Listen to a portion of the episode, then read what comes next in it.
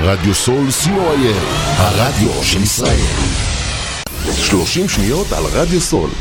רדיו סול היא תחנת הרדיו האינטרנטית הגדולה בארץ, המשדרת 24 שעות ביממה, מונה 36 שדרנים, ועוברת בשם הוויזואלי. רדיו סול משדר במגוון סגנונות מוזיקה, מגוון גדול של תוכניות, אקטואליה, תרבות, הובאות לייב באופן, מיסטיקה ודרך חיים, יהדות וסקירת אירועים הישר מהשטח. ניתן להאזין לרדיו סול באפליקציית רדיו סול ישראל או באתר האינטרנט radiosol.co.il. רדיו סול COIL, הרדיו של ישראל. עמותת כל נותן, המרכז לסיוע חברתי. עמותת כל נותן מסייעת למשפחות נזקקות, חיילים בודדים, נוער בסיכון, אנשים עם מוגבלויות וצרכים מיוחדים. העמותה מקימה תוכניות סיוע והשרה בתחום התקשורת והמוזיקה ומקרבת בין תרבויות במגזרים השונים. תרומתכם קטנה כגדולה יכולה לסייע לאלפי אנשים. לתרומות חייגו עוד היום 03-677-3636. עמותת כל נותן, המרכז לסיוע חברתי. כל נותן, המרכז לסיוע חברתי.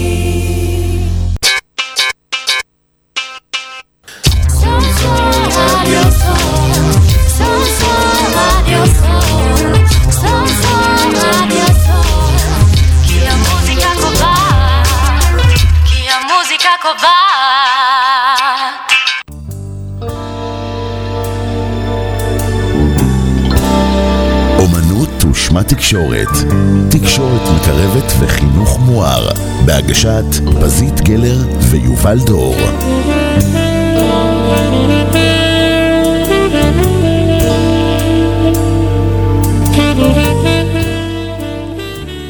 שלום לכם, אנחנו פה איתכם, פזית ויובל. אתם מוזמנים להתקשר, אם אתם רוצים להתקשר למספר הטלפון פה 03-677 3636, להשאיר הודעות, להשאיר לנו שאלות, משובים יש לכם על תוכניות קודמות ששמעתם, ואפשר גם במספר הוואטסאפ של רדיו סול 053-807-1213,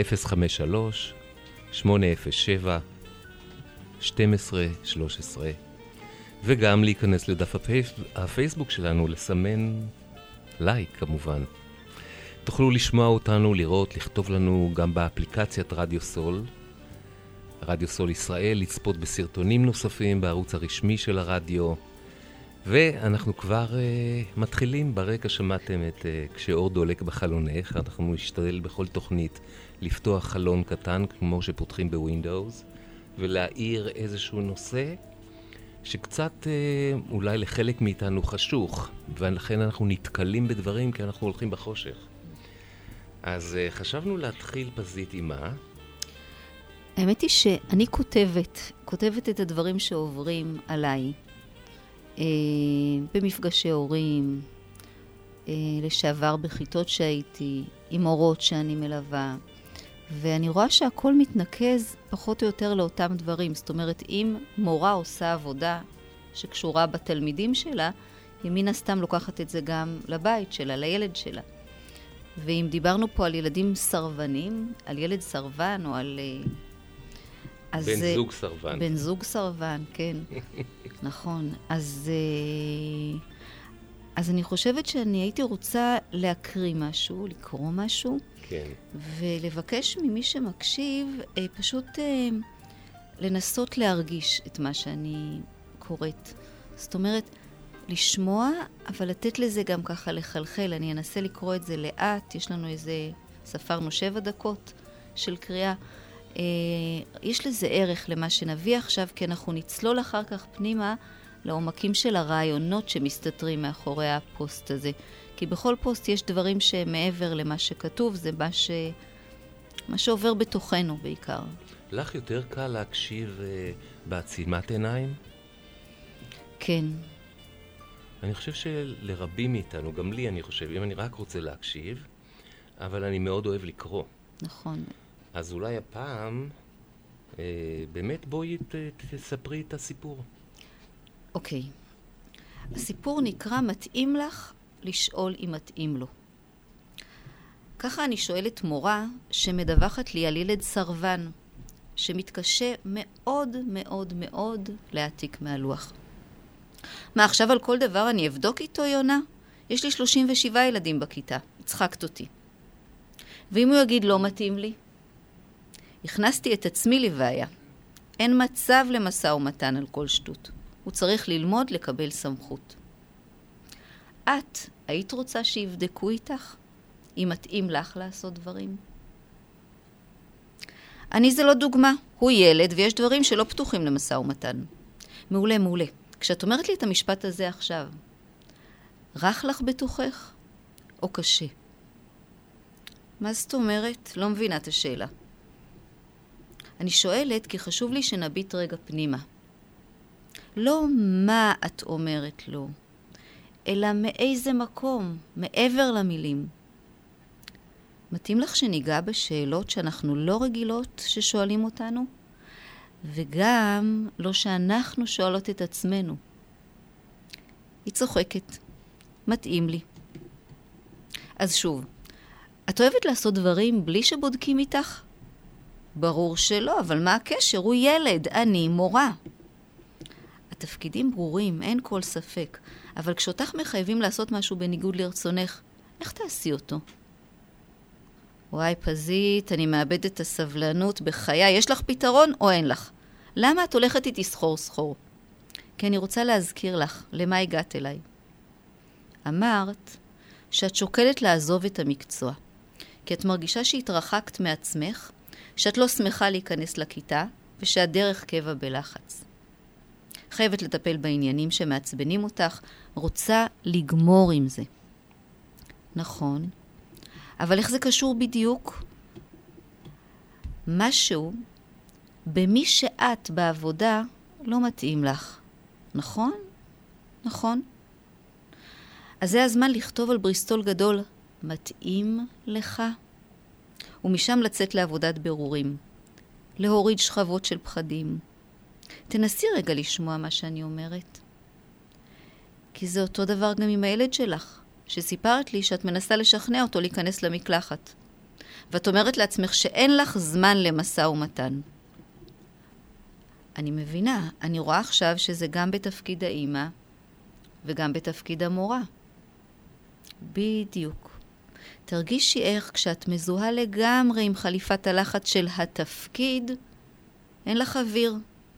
הילד לא פוגש את בת האדם שאת. גם את לא פוגשת את הבן אדם השלם שהוא, אלא רק את התפקיד שלו. כתלמיד. או במקרה של המקלחת, את מצמצמת אותו לתפקיד הבן שלי. אבל אם בתוכך תחזיקי את כוונת שתי המילים, מתאים לך? הן תכנסנה אותך למצב תודעה אחר, לעולם הקשר, עולם ההתחשבות, עולם חיפוש ההרמוניה שבו המוזיקה אחרת לגמרי. וכן, זה תהליך. נצטרך להתאמן על זה. לא לומדים לנגן בשיעור אחד. היא חושבת. פזית, קשה לי להאמין שזה ישפיע עליו. צודקת. אם כל מה שמעניין אותך זה להשפיע עליו, לעשות את רצונך, ולא הכי מעניין אותך הקשר איתו,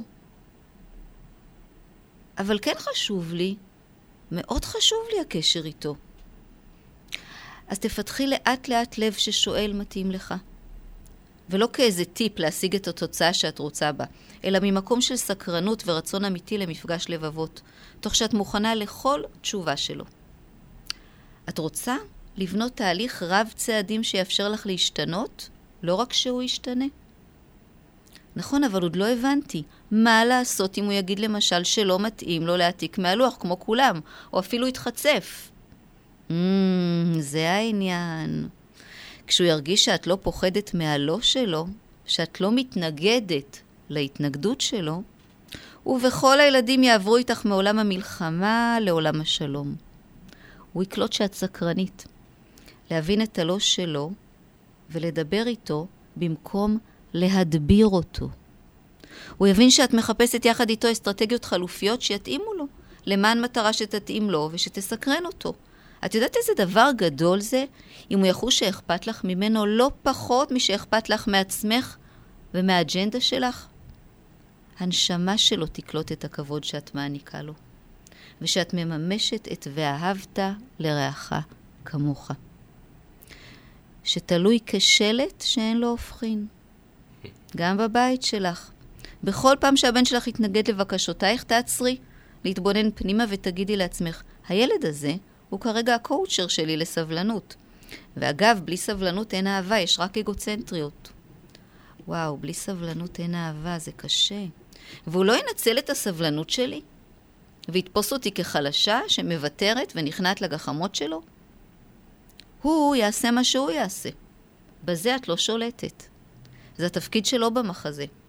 אבל כשאת באמת סקרנית להכיר אותו ולהבין אותו עד הסוף, את לא יכולה להיות גם בסקרנות וגם בפחד, או בוויתור, או בכניעה. המקום שממנו תחשבי ותדברי ותפעלי, כשאת לא מוותרת על הקשר איתו, הוא מקום מאוד מאוד חזק. והוא יקלוט שאת בת אדם, כמוהו, שרואה ומרגישה ומתלבטת ויודעת ולא יודעת, וכועסת ומתוסכלת ומשתפת, אבל לא מרימה ידיים ולא נכנעת לניתוק. משהו בתוכו ירגיש שאת מתפללת ומאמינה ומשתדלת ונופלת וקמה, ופתאום ניסים קטנים. הוא מסתכל עלייך בעיניים חדשות ומקשיב לך באוזניים חדשות. כי עבדת על עצמך ולא עליו. הוא ירצה עוד מהטוב הזה, ולא, הוא לא ינצל אותך, הוא יאהב את הדגם וההשראה שאת. היא צוחקת. וגם הוא ילמד לשאול, מתאים לך? אם תתני לו מספיק דוגמאות. ורק כשיתאים לו. זה הסיפור. אני כל כך אוהב את הסיפור הזה. גם אני. הוא לא מחזיר אותי כן. אני כל כך, אני חושב שמי שישמע את זה, אני אפילו שקראתי את זה המון פעמים. כן.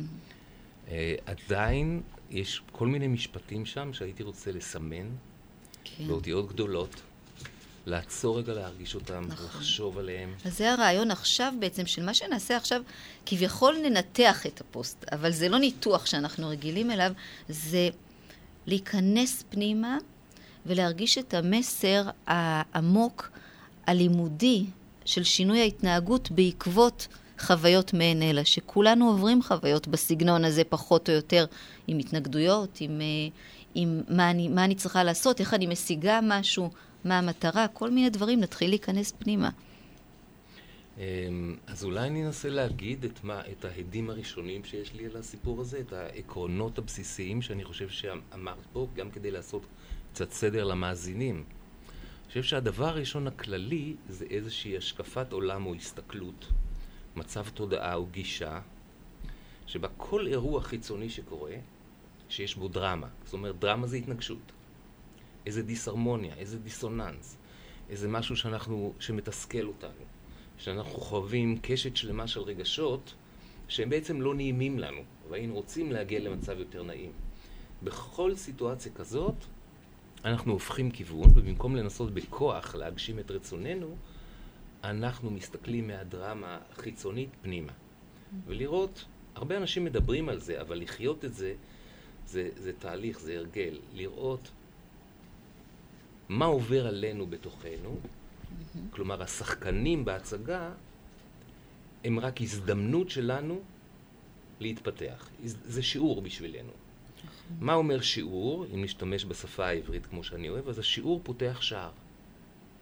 אז קודם כל אני צריך להחליט שמה שקורה עכשיו זה שיעור, זה הזדמנות להשתנות, הזדמנות להתפתח. ולהתפתח זה תמיד לפתוח. זה משהו שקודם היה סגור או נעול. אני מדמה את זה תמיד לאיזה קופסה נעולה, או לכספת נעולה, שאני צריך לחפש איזה קוד חדש, כי אני יכול לנסות את הכספת בכוח, לשבור אותה ולפרוץ את הדלת. ואני יכול גם להגיד, הקופסה הזאת יש בתוכה מתנה. ואני צריך בהחלט למצוא איך להתיר שם את החבלים ואת העטיפות, כדי לראות מה המתנה שלי בדבר הזה. אז כשאת קוראת את הסיפור הזה, מה את מרגישה שהמתנות העיקריות שאותה מורה שמנסה באמצעים הרגילים של המערכת להשליט משמעת. שהילדים, כי יש לה לא ילד אחד, זה כל כך מובן, יש המון ילדים, היא צריכה לשחק שחמט סימולטני עם המון לוחות שונים. כן.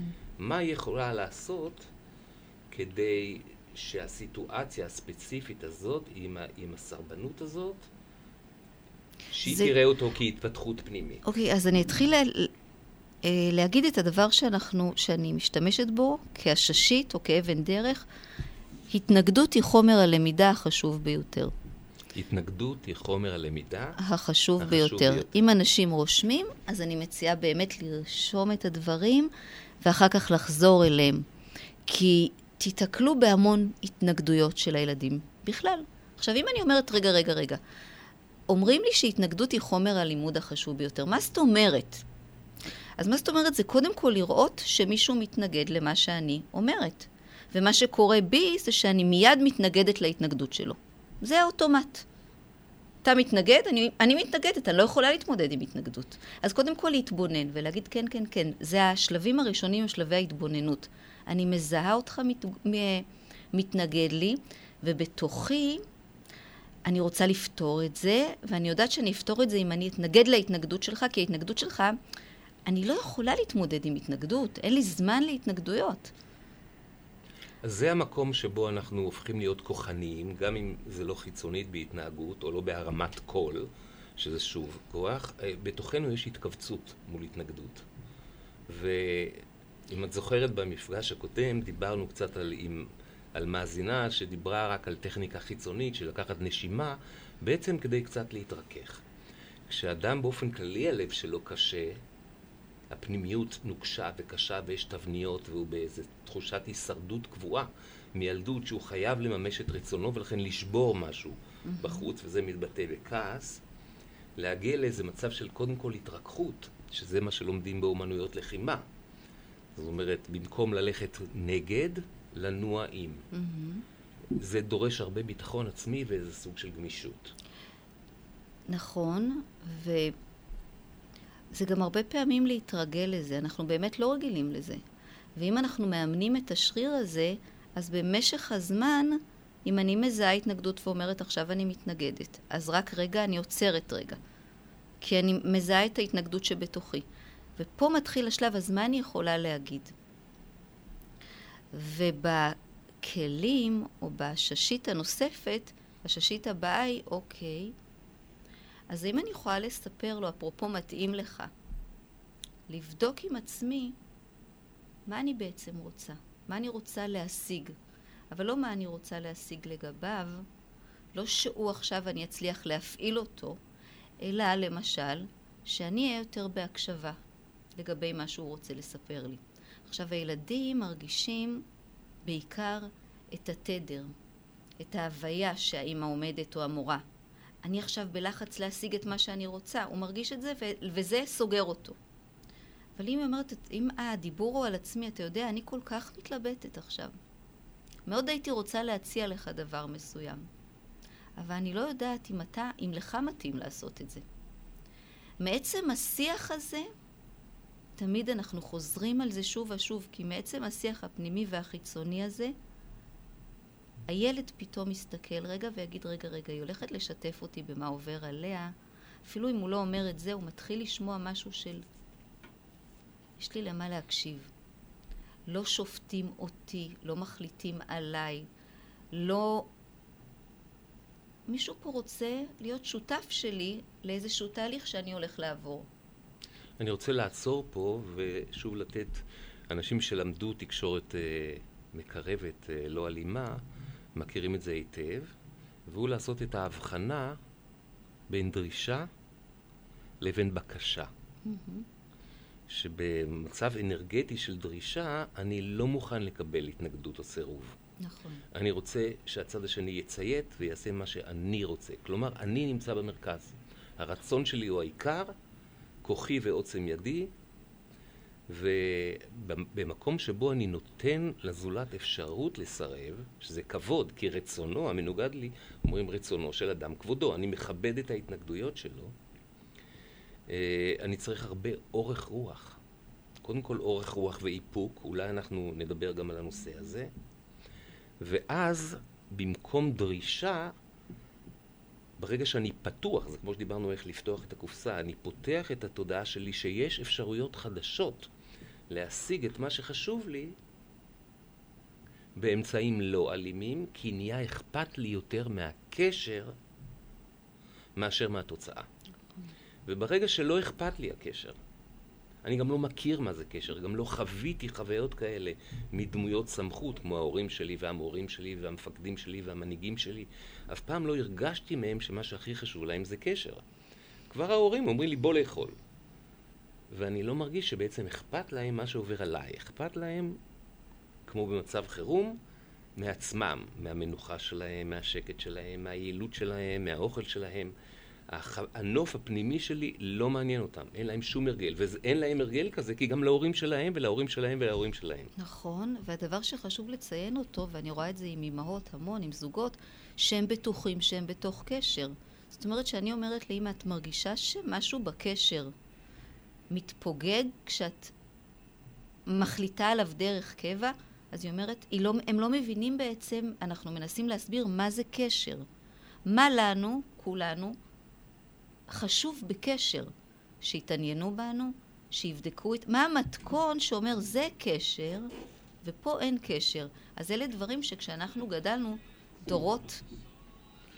בואי נחבן, אני חושב שיש כן. פה איזה סלולרי שפועל, חשוב לחבות אותו. בואי ניקח אותו. רגע. מצוין. סליחה מהמאזינים ש...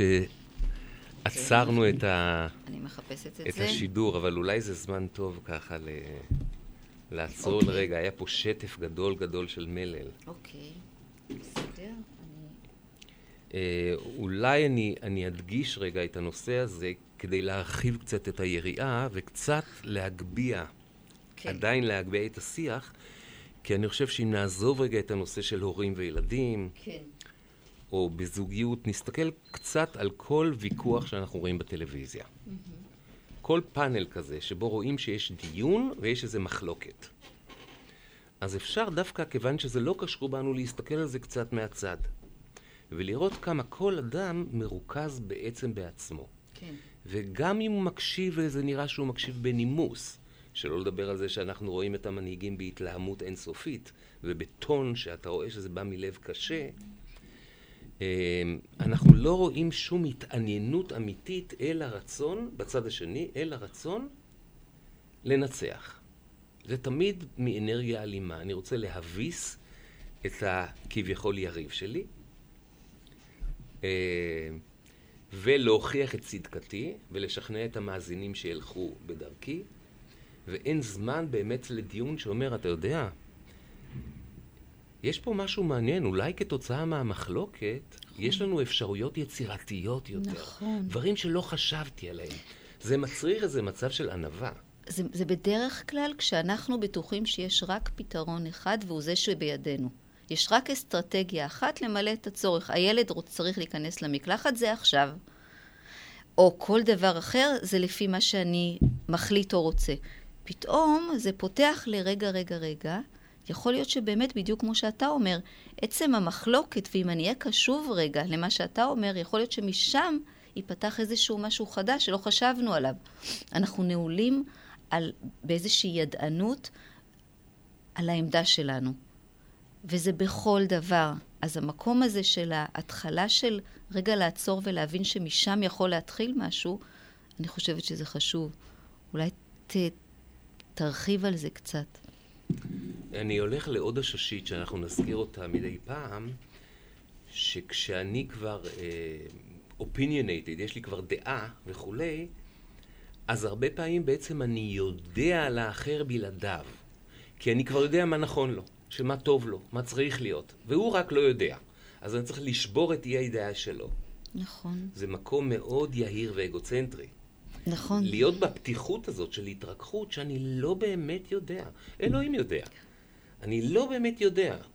יש סיכוי שאולי מה שהוא אומר לי, או ההתנגדות שלו, אפילו אם בסופו של דבר יסתבר שהוא טועה, ההתנגדות הזאת, כמו נגד בחשמל שמאפשר לאור להתקיים, תוביל אותי עצמי לפתרונות שבסופו של דבר אני אשמח עליהם. כי אנחנו מאמינים, אני חושב שגם את ואני, ואולי חלק מהמאזינים, שלמרות שאנחנו נראים מאוד מאוד שונים, כביכול בעולם של הפרדה וניתוק, בעומק אנחנו מחוברים. ואני תמיד משתמש באותיות, ואני אומר כשכתבת פה מתאים לך, כשאלה בסיסית, כהוויה בסיסית של התחשבות וכבוד, לבדוק אם לצד השני מתאים, אז השורש הזה של תואם, שלושת האותיות האלה, תף, א', מ', זה גם אותיות של אמת. נכון. כי באמת, כשגוף בריא, כמו גוף חי, אז הלב בתאום עם הריאות, והריאות עם הכליות, והכל עובד בתוך תקשורת הרמונית, כשכל אחד דואג גם לעצמו, אבל לא רק לעצמו. זה לא רק עצמי. זה אכפת לי מכל הגוף, ואני מבין שיש לי פונקציה מסוימת בתוך, כביכול הגוף, בתוך גוף החברה. נכון. לעומת זאת, אם דיברנו על תואם ואמת, אז כל אחד יכול לראות שקשר זה אותיות גם של שקר. כלומר, כשמישהו למשל משקר לנו, אנחנו באמת, הקשר בינינו נחתך. אפילו אם אנחנו לא יודעים שזה עדיין שקר. אני חושבת ששנייה תשאיר רגע את המילים האלה, כי המילים, בדרך כלל כשאתה נותן מילים, אותי זה לוקח לאיזה שהם מזכרויות, זה גם סוג של הששיות. תמיד שאני בקטע של תאום, שאני רוצה תאום, אני יודעת שצריכה להיות שם אמת. ואם אני מתחילה להיות שם בזיוף או בחוסר יושרה, אז אם הששית הזאת עומדת לנגד אליי כשאני עכשיו איתך ואני אומרת, רגע, אני רוצה להיות מתואמת איתך. אבל האמת היא שאני לא הולכת לספר לך את כל האמת, שאני אדע שאני נכנסת לשם לשקר ולאיבוד הקשר. אז כן חשוב בעיניי שהאותיות האלה פשוט יהיו כמו, אוקיי, תזכרי רגע, שקר, קשר, תואם, אמת. אני מאוד הייתי רוצה להישאר עם זה שנייה, ואפילו שוב עם מי שרושם, כי זה בעיניי מאוד חשוב לחזור לזה אחר כך, כי זה נותן איזשהו זיכרון בכל סיטואציה. אני עם בן הזוג שלי, עם הילד שלי, אותו דבר, זה יחזור על עצמו. אז אני אעצור אותך לפעמים כשתגיד מילים, ואני אנסה לקחת אותם אולי אני ארחיב את זה קצת, כן. לעוד פרמוטציה אחרת, לעוד אנגרמה אחרת של האותיות של קשר או שקר, שאני מתאר לי שחלק מהאנשים יודעים שקשר, לקשור קשר זה גם לבגוד כדי לפגוע במישהו. כשקושרים קשר כנגד מישהו, כי בהחלט אפשר, זה כמו קשר בחבל, שקושרים אותו, מצד אחד אנחנו כל אחד, כשלוקחים שני חבלים וקושרים כל אחד, אומרים צריך לוותר קצת מהאורך שלו כדי ליצור קשר. בקשר יש תמיד אלמנט של ויתור, ענווה, איזו התמסרות, מוכנות לתת משהו מעצמי, ומצד שני אפשר גם ליצור כזה קשר שאנחנו תלויים, במובן, לא תלויים אחד בשני במובן חיובי, אלא תלויים אחד ליד השני. כלומר, תלויים חנוקים. אז, ועוד סיכול אותיות אחר, מראה לנו את המילה הזאת, קוף רי שין. מתי דברים נקרשים כשהם מאבדים את הזרימה? נניח היה דם ויש פתאום דם קרוש, או בעץ הייתה זרימה, ועכשיו העץ הופך לקרש, כי הוא בעצם נחתך מהחיות שלו, והחיות היא תמיד זרימה. אז כל זה קשור בשקר וקשר ונקרש. נכון, הקרשה, כן. הקרשה. לראות את כל ההשתלשלות, אם אנחנו מאבדים את הקשר, לאיזה מצב אנחנו יכולים להגיע. כן. כן? אני חושב שאפשר לבקש ממאזינים שהנושא הזה של השפה העברית כאפשרות להרחבה מושגית של מושגים, לראות קשרים בין אותיות. אבותינו המלומדים, חכמי ישראל עסקו בזה הרבה. כל אחד יכול אפילו לרשום את האותיות, לרשום את השורשים, להסתכל על סיכולי האותיות ולחפש בעצמו איך זה מרחיב את ההבנה שלו. אני עשיתי את זה הרבה בכיתה, אני זוכרת. אני לא אשכח שהתחלנו לדבר על זה, ובכיתה ב' דיברנו על יום המשפחה, וראינו את המילה שפחה בפנים. וממש לקחנו ופירקנו מילים, זה היה מין עיסוק כזה בשפה, וזה מאוד מעניין לעשות את זה עם ילדים צעירים, כי הם פתאום מגדלים בתוך המילה את ההיפוך שלה, לפעמים את הפתרון לאיזושהי בעיה, יש המון דברים, אני חושבת שכשאתה תמשיך ותרחיב, אז אפשר יהיה לשמוע את זה עוד. אני חושב שאנחנו מדברים גם כרגע על משהו שקשור גם לתכנים האלה, שהם לא קשורים דווקא לעברית, וזה קשור בהגמשת השפה. כשהשפה הפנימית היא מאוד נוקשה, אמונות מאוד נוקשות. מצד אחד יש דברים שהם ערכים שחשוב להקפיד עליהם, זה כמו מין כוכב הצפון, מין מצפון כזה, שאני לא רוצה לאבד אותו, אחרת אני טועה בדרך. ולכן העצמות שלנו, במובן הזה החלק הפנימי, העצמיות שלנו היא יחסית לשאר הגוף, היא קשה. אחרת כשאין שלד שיש בו, אבל מצד שני בלי גמישות בשלד, בעצמות, אנשים מבוגרים סובלים מאוסטאופורוזיס, כי העצם וגם העצמיות מתפוררת, מתפרקת. היא חייבת לשמור גם שם על איזה מח או מוח עצם, זה בעצם נקרא, שהוא חלק שמזרים כל הזמן דם, שהוא כל הזמן חי, גם אם לכאורה עצם או עצמיות נראית קשה.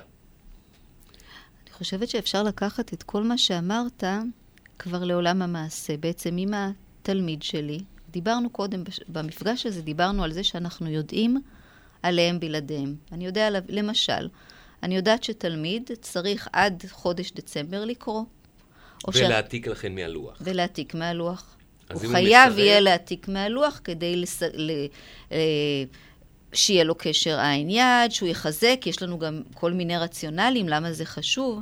עכשיו, וזה ברור לי שאם הוא לא יעתיק מהלוח, או אם הוא לא ישב ויתרגל קריאה בבית, כמו שאני אומרת, 10 דקות או חצי שעה ביום, או אם הוא לא יתכונן להכתבה, כל מיני דברים כאלה שאני יודעת, כי אני שמתי לעצמי את המטרות האלה. ושם הרבה פעמים אין גמישות. וכשאין שם גמישות, אנחנו הופכים באמת את התלמידים לתלמידים שלא אוהבים את הלומדים שהם. אז בואי באמת נחזור, שוב, אם אנחנו הולכים לעקרונות של תקשורת מקרבת, וזו הבדלה מאוד מאוד מאוד חשובה, והמון מחלוקות ודיונים הם קשורים בדיוק בזה, וזה ההבחנה בין הצרכים, או הערכים שלנגד עינינו, כן. לבין האסטרטגיות או ההצעות או הבקשות לממש אותן. כי בנושא הצרכים, בעצם אם תשאלי גם את המורה הזאת שקראת עליה, שם אפשר להגיע לנקודות הסכמה. נקודות של חיבור, נקודות של אחדות. למשל, להגיד לה, תגידי, היית רוצה שהילד הזה יהיה לומד עצמאי? היא תגיד, בוודאי. נכון. אז אולי יש דרכים נוספות, כי כשאת אומרת לו להעתיק מהלוח, והוא לא עשה את זה מבחירה ובאופן עצמאי, בעצם את גוזלת ממנו את זכות הבחירה ואת העצמאות. אז זה לא עולה בקנה אחד עם ערך שאת שמת לעצמך. כלומר, יש דיסוננס בין האסטרטגיה שאת מציעה ונעולה עליה, לבין הצורך. את דיברת עכשיו פזית על רעיון בסיסי שאנחנו נפתח ילדים, לא סתם שאוהבים ללמוד, אלא אוהבים את הלומד שהם. נכון. ההוויה הלומדת שהם היא הוויה שהם שמחים איתה. שאני ילד שיודע ללמוד ואוהב ללמוד, ורוצה ללמוד איך ללמוד, ושמח לכל אפשרות להתפתח כלומד כל החיים. כדי שאני אהיה לומד שאוהב את הלומד שהוא, המורה שלי צריכה לאהוב את המורה שהיא. ולעשות את זה, זה קרה לי לא מעט עם מורות, שבאמת התלונה העיקרית הייתה, אני כבר איבדתי את זה. אני נכנסת לכיתה ומסתכלת על השעון. והסיבות הן אלו, כי הערכים לנגד עיניי, אני רוצה לומד עצמאי, אני רוצה להיות השראה עבורם. הייתי רוצה להיות רגועה ואני מוצאת עצמי צועקת בלי הפסקה וממשמעת אותם. ואני צריכה לעמוד בהישגים נדרשים ואין לי שום זכות סירוב או לבוא ולהגיד את יודעת המנהלת. אני הייתי רוצה שנשב על ערכים אחרים אצלנו. ערכים אחרים גם עם הילדים ונשב ונדבר יחד על מה אנחנו היינו רוצים יחד בתוך הקשר להשיג. וזה אישי עבור כל ילד. זאת אומרת, העניין הזה שיש 37 ילדים בכיתה זה נכון. רק הבעיה שאנחנו כל הזמן במלחמה איתם, אז אנחנו מאבדים את זה. אבל ברגע שיש איזושהי נאמנות, כן, אני עכשיו, כשאני נכנסת לכיתה, לא יהיה מצב שאני אכריח מישהו לעשות משהו בניגוד לרצונו. לא יהיה מצב. לא יקרה. לא בכיתה שלי. ואם אני אחליט שחשוב לי משהו, אז אני אדבר על מה חשוב לי. אתם יודעים ילדים, מניסיוני, ההעתקה מלוח מאוד עוזרת 3 נקודות. וזה צריך להיות אמיתי וכנה, ובשום פנים ואופן לא מניפולטיבי. כי כל הדברים האלה הם החיים עצמם, הם חיים של תואם, של אמת. ואם הילדים לא יקראו, אבל הם יזכרו את המורה הזו שעשתה את, והם יקראו בסוף דרך אגב. אני עכשיו עובדת עם ילד, אולי אני אספר מקרה, ילד עם המון התנגדויות.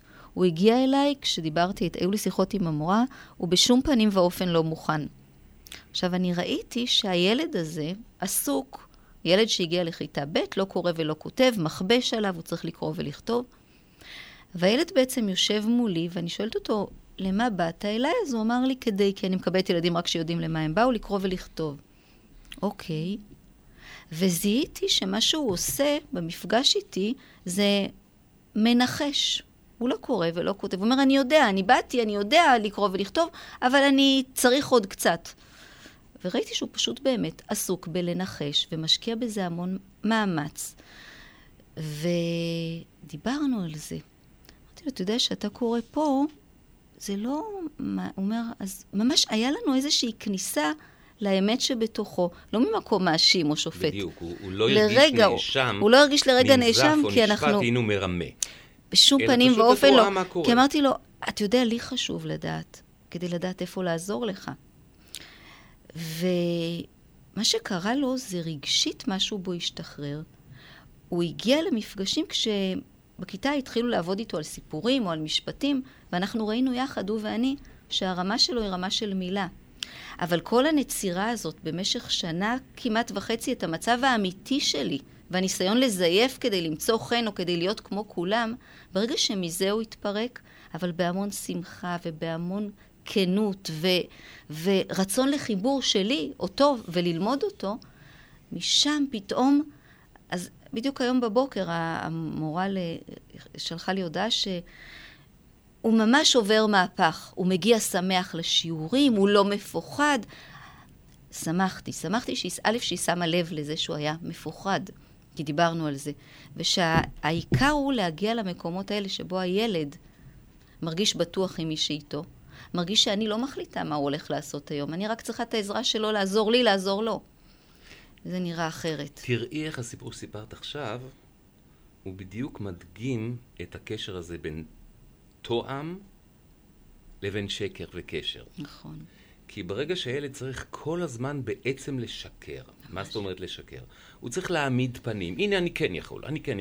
עכשיו, בתוכו הוא כן יודע שהוא משקר. הוא יודע שהוא מעמיד פנים. הוא יודע שזה איזו תמונה יפה, שטח הפנים שהוא צריך להציג איזו מסכה. כי יש לו חשש שאם הוא לא ישקר, שאם הוא לא, משהו יקרה. נכון, אני חייבת להתחבר לזה, כי כשאני דיברתי בזמנו עם המורה, היא אמרה לי את מה שהיא אמרה שהיא זיהתה שהוא ממציא והוא עושה בכאילו, אבל היא אמרה, אבל אני לא מאמתת אותו עם זה, אני לא רוצה להעמיד אותו במצב לא נעים. פה העבודה, זה לא שאת מעמידה אותו במצב לא נעים, זה שאת אומרת, מה קורה לך כשאת רואה שהקריאה היא לא מהדף, או זה לא מה שכתוב, כשאתה קורא פה משהו, זה לא מה שבאמת כתוב בדף. כשאתה לוקח את הדף הריק וכאילו, את מדברת על עצמך ממקום של, כשאתה בא אליי ללמוד לקרוא ולכתוב, וזאת המטרה שלנו ביחד, אז רגע, משהו פה לי מפריע. זה לא שאתה לא בסדר. אנחנו חוזרים שוב ושוב על מה שתמיד נחזור, כל הששיות האלה, אין פעם שלא נזכיר אותם שוב, וזה על עצמי לספר ידעתי. כי ברגע שאת אומרת, אתה יודע, מה שאתה עושה, אני מרגישה בלבול. אני לא יודעת איך להמשיך מפה. אז שפת האני הזאת, במקום אתה, כבר בי יוצר אנרגיה אחרת. ואת האנרגיה הזאת הוא ירגיש, שאין פה נזיפה והאנשה, והנה הולכים לתפוס אותי. ואז יש התרככות שהוא לא חייב כבר להציג איזו תמונה יפה, ולעשות איזו העמדת פנים שקרית, כדי איכשהו לחלץ ולשמור על שמו הטוב וכו'. אולי הוא לומד שהוא לא מאוים. אני פיזית רואה את זה על ילדים, תמיד שמגיעים, אני רואה ילדים שמגיעים דרוכים ומפוחדים, כאילו מפחדים שיתפסו אותם, כי מספיק פעמים תפסו אותם, או שהתעלמו מהם, זאת אומרת, או שתפסו אותם, או שהיו מולם באוקיי, אני קולט שאתה זה, אבל אני לא רוצה להביך אותך, אבל כל זה, זה מחוץ לקשר. והמתנת הקשר היא דרך המשפט הזה של, אני רוצה להגיד לך מה עובר עליי עכשיו. אתה יכול להקשיב רגע למה קורה לי? זה בכלל לא אתה, אני, וזאת האמת. אני לא יודעת מה לעשות כרגע. אני באמת לא יודעת עכשיו אם אתה יודע או לא. אני צריכה אותך כדי להתחיל לעבוד בכלל על משהו שהוא בעל ערך עבורך. אז הנה, אנחנו עוברים שוב מיחסי תפקיד לבעצם יחסי מהות. שאם את אומרת, אני לא יודעת עכשיו איך לתפקד, אבל את מדברת מהפה האנושי שהוא לא קשור לתפקיד, לא אימא, לא מורה, לא בוס, אלא באמת, עכשיו זה החשיפות הזאת, ברגע שהיא נעשית באופן שבאמת הלב נפתח בלי דרישה, דיברנו על ההבדל בין דרישה לבקשה, אלא יש איזו הזמנה או הצעה, התקשור איתי, בוא תראה רגע, אני פותחת חלון אל המתנות שישנות בי, אני פותחת את הקופסה של הלב שלי כדי שתראה. עכשיו, זה לא אומר שהוא יראה בבת אחת, כי הפחדים לפעמים כל כך עמוקים והוטמעו בתוכנו וכל כך לא התרגלנו לשיח כזה, שיח חשוף, שיח אינטימי. נכון. אין לנו, אנחנו כל הזמן בפחד, שמא נענש. רק עם אמא למשל, מגיל מאוד צעיר, שהילד שלה ממש ממש קטן, היא מסגלת את זה, היא מחזיקה בראש שאני מול הילד שלי, רק בעמדה כזו שאני מדברת על עצמי כשמשהו קשה לי.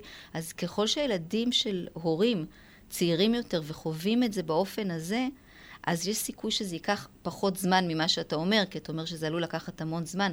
אבל אם זה ממש אנחנו יונקים את זה, ביחד עם החלב שהם יונקים גם את הדבר הזה, זה נשמע לי כל כך חשוב. יש, אני זוכר בתלמוד איזה סיפור על שרוצים למצוא את הדרך, איפה היא הדרך הקצרה, אז הילדים שם אומרים שהדרך הארוכה היא הקצרה, והדרך הקצרה היא ארוכה. אז שוב, ברגע שאנחנו מבינים שיכול להיות שעכשיו נשקיע הרבה זמן בקשר, ולא נשיג עכשיו את התוצאות. אבל כשהקשר יהיה יציב, יבואו תוצאות שבכלל יפתיעו אותנו. כי פתאום כל עולם ההתנגדות הזה, מתחיל הוא עצמו להתמוסס. נכון. אני תמיד נותן את זה כאיזו מטאפורה, שאנחנו לפעמים מנסים לדבר עם מישהו, ומקווים שהוא פתאום יבין אותנו, זאת אומרת שידלק שם אור. למה הוא לא מבין? למה לא נדלק אור? ואז המטאפורה היא נורא פשוטה. כבל החשמל לא מחובר. כן. אין בינינו קשר. וגם אם פתאום נדלק אור, אם הכבל לא יציב ויש שם נתקים, מה שאנשים אומרים קצר, אז כל טלטלה, כל תנועה שתהיה ביחסים בינינו פתאום יחבא האור. זאת אומרת, כשהקשר בין אימא לילד, או בזוגיות, או בין, לא חשוב, מנהיג לה למי שבוחר בו, כשהקשר הוא יציב ויש שם כל הזמן זרימה קדימה ואחורה, אז הטלטלות לא כל הזמן יחבו את האור, יהיה רצון להמשיך את הקשר ולהבין. ובלי באמת הבנה, ולכן גם בלי סבלנות, גם את זה אמרת בפוסט הזה, אין באמת אהבה. נכון, אז דיברנו באמת על כמה דברים, אני רוצה ככה לא לרכז, אבל לחזור שנייה, הקטע של התפקיד. דיברת עליו לרגע, אבל צריך טיפה לתת לו קצת יותר מקום. לצאת מתפקיד. אם אני רק בתפקיד אמא עכשיו, או רק בתפקיד מורה, אז אני נורא מצומצמת. אני לא יכולה לפתוח את הראש. אם יצאתי מתפקיד האמא רגע לבת אדם, לאדם בתוך קשר, למישהו שמחפש, כי זה אמא וילד, אז לא, אז זה לא אמא וילד, אז זה נכון שהוא ילד שלי, אבל אני יכולה לצאת רגע מתפקיד האמא, שצריכה שהילד ייכנס למקלחת ב7, למישהי שהיא מתעניינת, כי כשאני בתפקיד הרבה פעמים קשה לי לצאת למקומות האלה של העבודה הזו. אבל כשאני יוצאת מהתפקיד, אז פתאום יש איזושהי, אוקיי, יש פה ילד, כדאי שהוא יתקלח מתישהו היום, אבל אני כבר לא האמא שחייבת להכניס אותו למקלחת. אז הרבה פעמים שאני טיפה עושה רגע את הדבר הזה עם עצמי, יש סיכוי שאני אוכל לגשת אליו יותר בפתיחות. אני חושב שזה באמת מחייב אותנו לעבודה מאוד חזקה על מידת האיפוק ואורך הרוח ואיזשהו איזון של שוויון נפש. אותה מורה שאומרת אני כבר שוקלת לעזוב את המקצוע, זו תופעה מאוד היום ידועה לכל מי שעוסק בחינוך, שהמון מורים באמת מותשים, וההתשה היא מפני שהעומסים לא מאוזנים. יש כל הזמן שחיקה, שזה כל הזמן חיכוך חיכוך עם התלמידים, חיכוך עם ההנהלה, חיכוך עם משרד החינוך, חיכוך עם ההורים. ושם את השמן הזה, את השמן של המשיח, של המסיח, של היכולת לדבר, זה מאוד מאוד מאוד חסר, כי המורה אומרת, אני רוצה להיות בתפקיד המורה, ואני מוצאת את עצמי, כשנדבר על השורש פקוד, אני מוצאת את עצמי או כמפקדת או כפקידה. ואת שני הדברים אני לא רוצה. אני לא רוצה למלא כל זמן דוחות שאני לא רואה באמת שמישהו באמת קורא וזה משנה משהו. זה להיות איזה פקיד צייטן. ואני גם לא רוצה להיות כל זמן מפקדת שנותנת פקודות, הוראות. אמנם אני עוסקת בהוראה. אבל אני רוצה את ההערה שבהוראה. אני רוצה לראות שיש שם אור, אור בעיניים שאני נכנסת. התלמידים מקבלים אותי במאור פנים. אני עצמי במאור פנים. ואז החינוך נהיה מואר.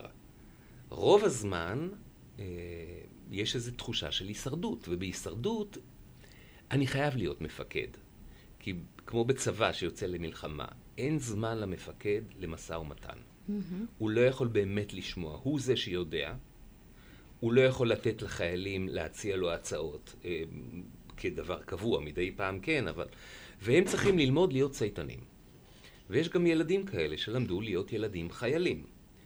אבל בזה אנחנו מסרסים את היכולת שלהם לפקד על עצמם. הם תמיד צריכים משהו מבחוץ, וזה יעשה אותם אנשים פסיביים ועם ראש קטן. אז ילד שכל הזמן מפקדים עליו, כל הזמן אומרים לו מה לעשות ולא נותנים לו מוקד שליטה עצמית, אנחנו פשוט מצמצמים לו את הראש. עושים אותו, לא נותנים לו אפשרות להתפתח ולגדול. נכון, אני מסתכלת רגע, יש לנו עוד... יש לנו עוד זמן, כן. כן. אולי נדבר עכשיו עוד טיפה באמת על ה... על המידה החשובה הזאת שקשורה בתקשורת. כן, אני אשמע אותך, רק לפני כן אני חייבת להגיד שאני מרגישה, תוך כדי שאנחנו מדברים, שעל מה שאנחנו עושים היום כדאי לחזור יותר מפעם אחת. ברור. כי החומרים האלה הם מאוד מרוכזים, אנחנו עושים את זה מאוד מרוכז, וחוזרים על הרבה דברים כמה פעמים, ואנחנו נמשיך ונחזור ונעדק את זה, כי זה דברים שחוזרים שוב ושוב מבחינת הרעיונות שאותם אנחנו רוצים ליישם. אני תמיד אומר לאנשים שרגילים למשהו אחר, אני אומר, בסך הכל נניח אתה גיטריסט, יש לך גיטרה עם 6 מיתרים. אז יגיד לו, מה, כל פעם אתה מנגן על אותם 6 מיתרים? תביא איזה מיתרים חדשים. אבל על אותם 6 מיתרים אפשר בלי סוף לעשות את כל היצירות בעולם, בכל הצורות, לכן זה אומנות. זה עם אותם 6 מיתרים, או אותם 12 צלילים בפסנתר. כן. זה אחר כך האוקטבות חוזרות, ואתה צריך להכיר את הלבנים ואת השחורים ואת היחסים ביניהם וכו', אבל אתה לא צריך עוד אלא לדעת עם אותם כלים, עם אותם עקרונות, לדעת לעבוד איתם. ולכן אנחנו רואים את החינוך בכלל, בין אם זה חינוך של הורים וילדים, בין אם זה בזוגיות, או בין אם כמובן בבית הספר, כאומנות. בראש וראשונה אומנות, לא קונפקציה של להעביר דברים, לא כלים, לא משנה כמה תוכנות חדשות יש, וכמה אפליקציות עוד יהיו, ו-GPT-3 וכל הדברים החדשים של אינטליגנציה, של מלאכותית וכולי. דבר אחד אין לו תחליף, וזה באמת קשר אנושי. אפשר לחכות את זה, יהיו בוודאי יותר ויותר דברים שיהיו כביכול פסיכולוג דיגיטלי, שכבר יהיה מוזן מהמון המון המון ידע, אבל הקשר הזה של לעמוד מול מישהו שבאמת, יש מה שאנחנו קוראים, זה נשמע אולי כאילו פרימיטיבי, אבל אנחנו קוראים לו לב. זאת אומרת שהוא אינסופי. נכון, אז בהמשך לזה נושא, אני ככה רוצה לתת את המשך הפוסט הזה קצת באיזשהו אופן בעל פה, את אותה מורה שהחליטה שהיא הולכת על המתאים לך.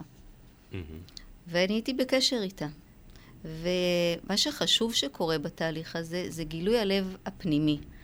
כי אמרה, את יודעת, כשישבתי מולו ושאלתי מתאים לך, להגיד לך את האמת, לא אהבתי את זה, הייתי בלחץ, הייתי במתח, חשבתי על האפשרות שהוא יגיד לא מתאים לי, חששתי ממה אני אגיד לו אם הוא יגיד. עכשיו כל זה, זאת כבר התחלה של עבודת כנות ביני לביני. אוקיי, איזה יופי שאת מעלה את זה.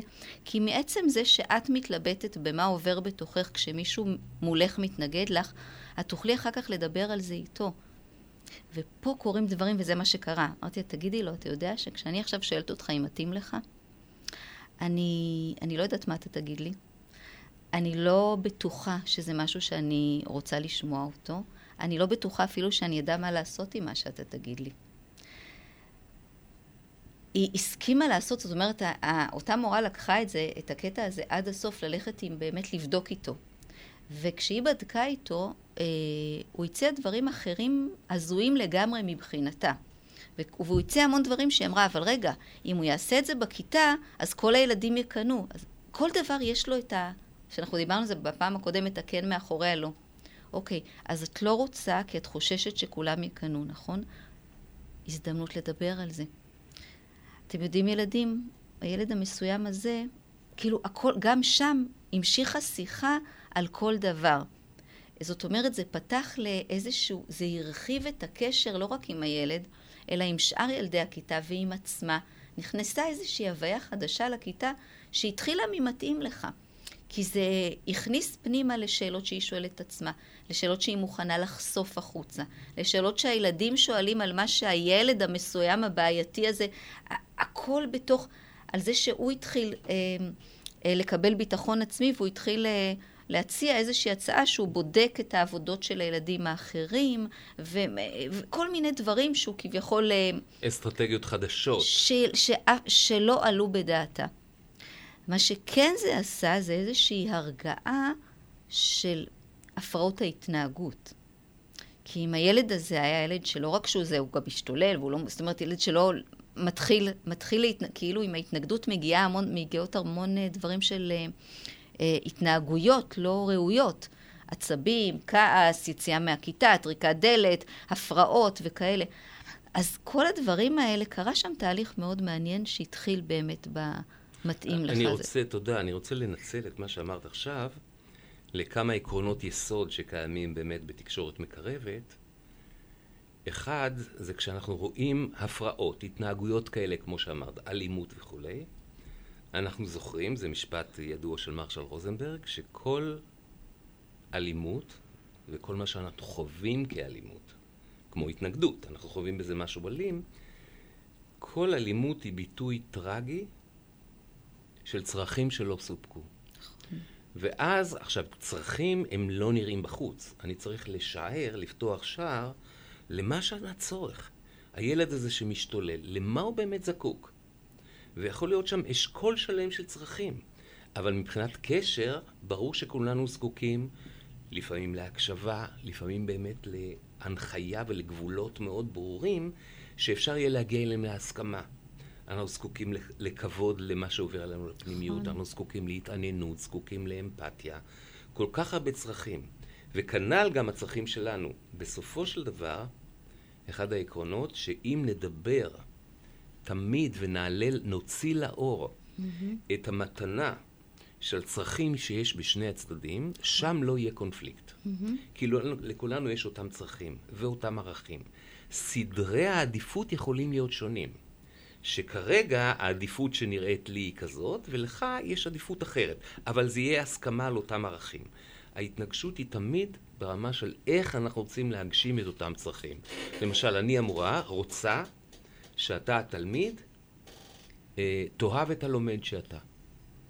אני רוצה שתתעניין בחומר. ואני רוצה לגבי עצמי, בצרכים של עצמי, אני רוצה לעבוד פה בבית הספר, עם לב פתוח וקל. אני זקוקה בשביל זה לשקט. יכול להיות באותו רגע, אני זקוקה לשקט, אבל הוא זקוק להמון תנועה, הוא ילד. הוא זקוק עכשיו לתנועה ולהתרוצץ וכו'. עכשיו אנחנו צריכים למצוא מצב של win-win. נכון. וזה אומנות. איך למצוא מצב שבו גם הצרכים שלי וגם הצרכים שלך בעת ובעונה, יוכלו לקבל מענה, ולכן זה לא תמיד בעת ועונה. זה לא תמיד בעת ועונה, אבל בעצם זה שמתחילים לדבר על זה, אני מדברת על הצרכים שלי, אני ערה לצרכים שלך, אני רוצה לשמוע אם אתה שומע את הצרכים שלי. בעצם זה, גם אם לא נעמיד את הצרכים יחד, יתחילו לקרוא דברים. אני חושב שאם נחזור עכשיו לתחילת הפוסט הזה שקראת, כן, שהשאלה הזאת מתאים לך, אנחנו צריכים להרגיש, לא בשביל לעשות איזו מניפולציה כדי לעשות משהו, אלא שכשאני שואל באמת מתאים לך, וזה באמת מסקרן אותי. אז הלב שלי מתרכך. וזה, ועל זה אני יכול לדבר. נכון. ולכן גם כשהצד השני אומר, לא, לא מתאים לי, אני רוצה לעשות משהו אחר, אני צריך הרבה באמת איזשהו סוג של איפוק, להיות במצב שאני מוכן להקשיב לשני הצדדים, להקשיב לעצמי ולמה שעולה בי בזה, ולהקשיב לצד השני. נכון. אז זה מתאים לך, זה רק שער פנימה, ולעשות מהמתאים לך יוצאים המון דברים. אני מקווה שכשהזנתם לפודקאסט הזה, שבו דיברנו בינינו באינטנסיביות, לחזור אליו ולמציע. כן, הצלילים שלכם נהיים יותר מכוונים, ואנחנו רוצים ככה לקראת סיום, להשמיע את החבר'ה שזהו זה, כי זהו זה להיום, ושהם ישירו לנו את צליל מכוון, בעיבוד של אמיר לקנר, ששם שומעים גם את יצחק לפטר, שהזכרנו אותו כבר בפעמים הקודמות, זה עדיין אנחנו באותו חודש, אנחנו עדיין מודים לו על כל המוזיקה הכל כך יפה שהוא הביא לתרבות הישראלית, ואנחנו מקווים להתראות בשבוע הבא. אתם האזנתם לתוכנית אומנות ושמה תקשורת, על תקשורת מקרבת וחינוך מואר. פה ברדיו סול, הטכנאי היקר שלנו שוקי אברהם, אנחנו מודים לך שוקי, ואתם מוזמנים להתקשר אלינו, להשאיר לנו הודעות, ואנחנו מאוד נשמח גם אם תיתנו לנו משוב, וספרו לנו על סיפורים שאתכם מסקרנים והייתם רוצים ללמוד עליהם, להרחיב ולהעמיק בהם. נוכל להעמיק בשידור הבא. אני שולח לך צליל מכוון, אחרי שנים של חוסר ודאות. בואי הנה אל המילים, אל הקצב, אל הצלילים. מספיק חלום, הבחי למציאות. כשעץ בגן מלבלב, זה לא כואב להתאהב לכם, עומד ומנגן. בואי הנה, בואי איתי, כל כך פשוט להיות מעשי, נצא ביחד, בטח נהנה. שוברת לבבות קטנה, אני שבור ללא תקנה, וזו סיבה מספיק טובה, אז בואי כן. Yeah, yeah, yeah, yeah.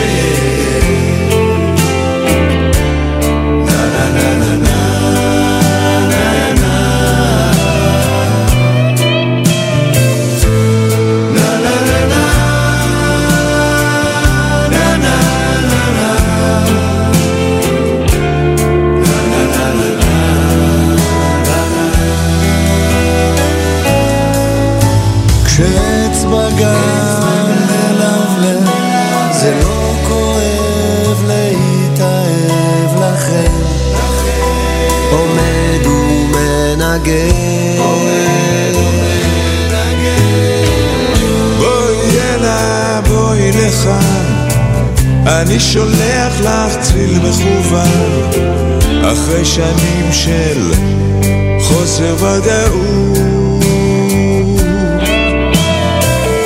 שוברת לבבות קטנה, אני שבור ללא תקנה, וזו סיבה מספיק טובה, אז בואי כן. Yeah, yeah.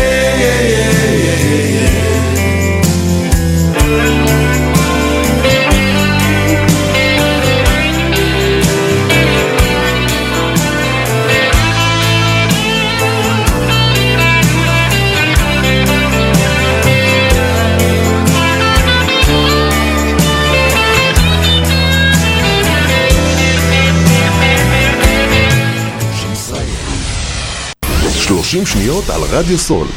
רדיו סול היא תחנת הרדיו האינטרנטית הגדולה בארץ, המשדרת 24 שעות ביממה, מונה 36 שדרנים, מועברת בשם הוויזואלי. רדיו סול משדר במגוון סגנונות מוזיקה, מגוון גדול של תוכניות, אקטואליה, תרבות, הובאות לייב ואופן, מיסטיקה ודרך חיים, יהדות וסקירת אירועים הישר מהשטח. ניתן להאזין לרדיו סול באפליקציית רדיו סול ישראל או באתר האינטרנט radiosol.co.il. רדיו סול, co.il, הרדיו של ישראל.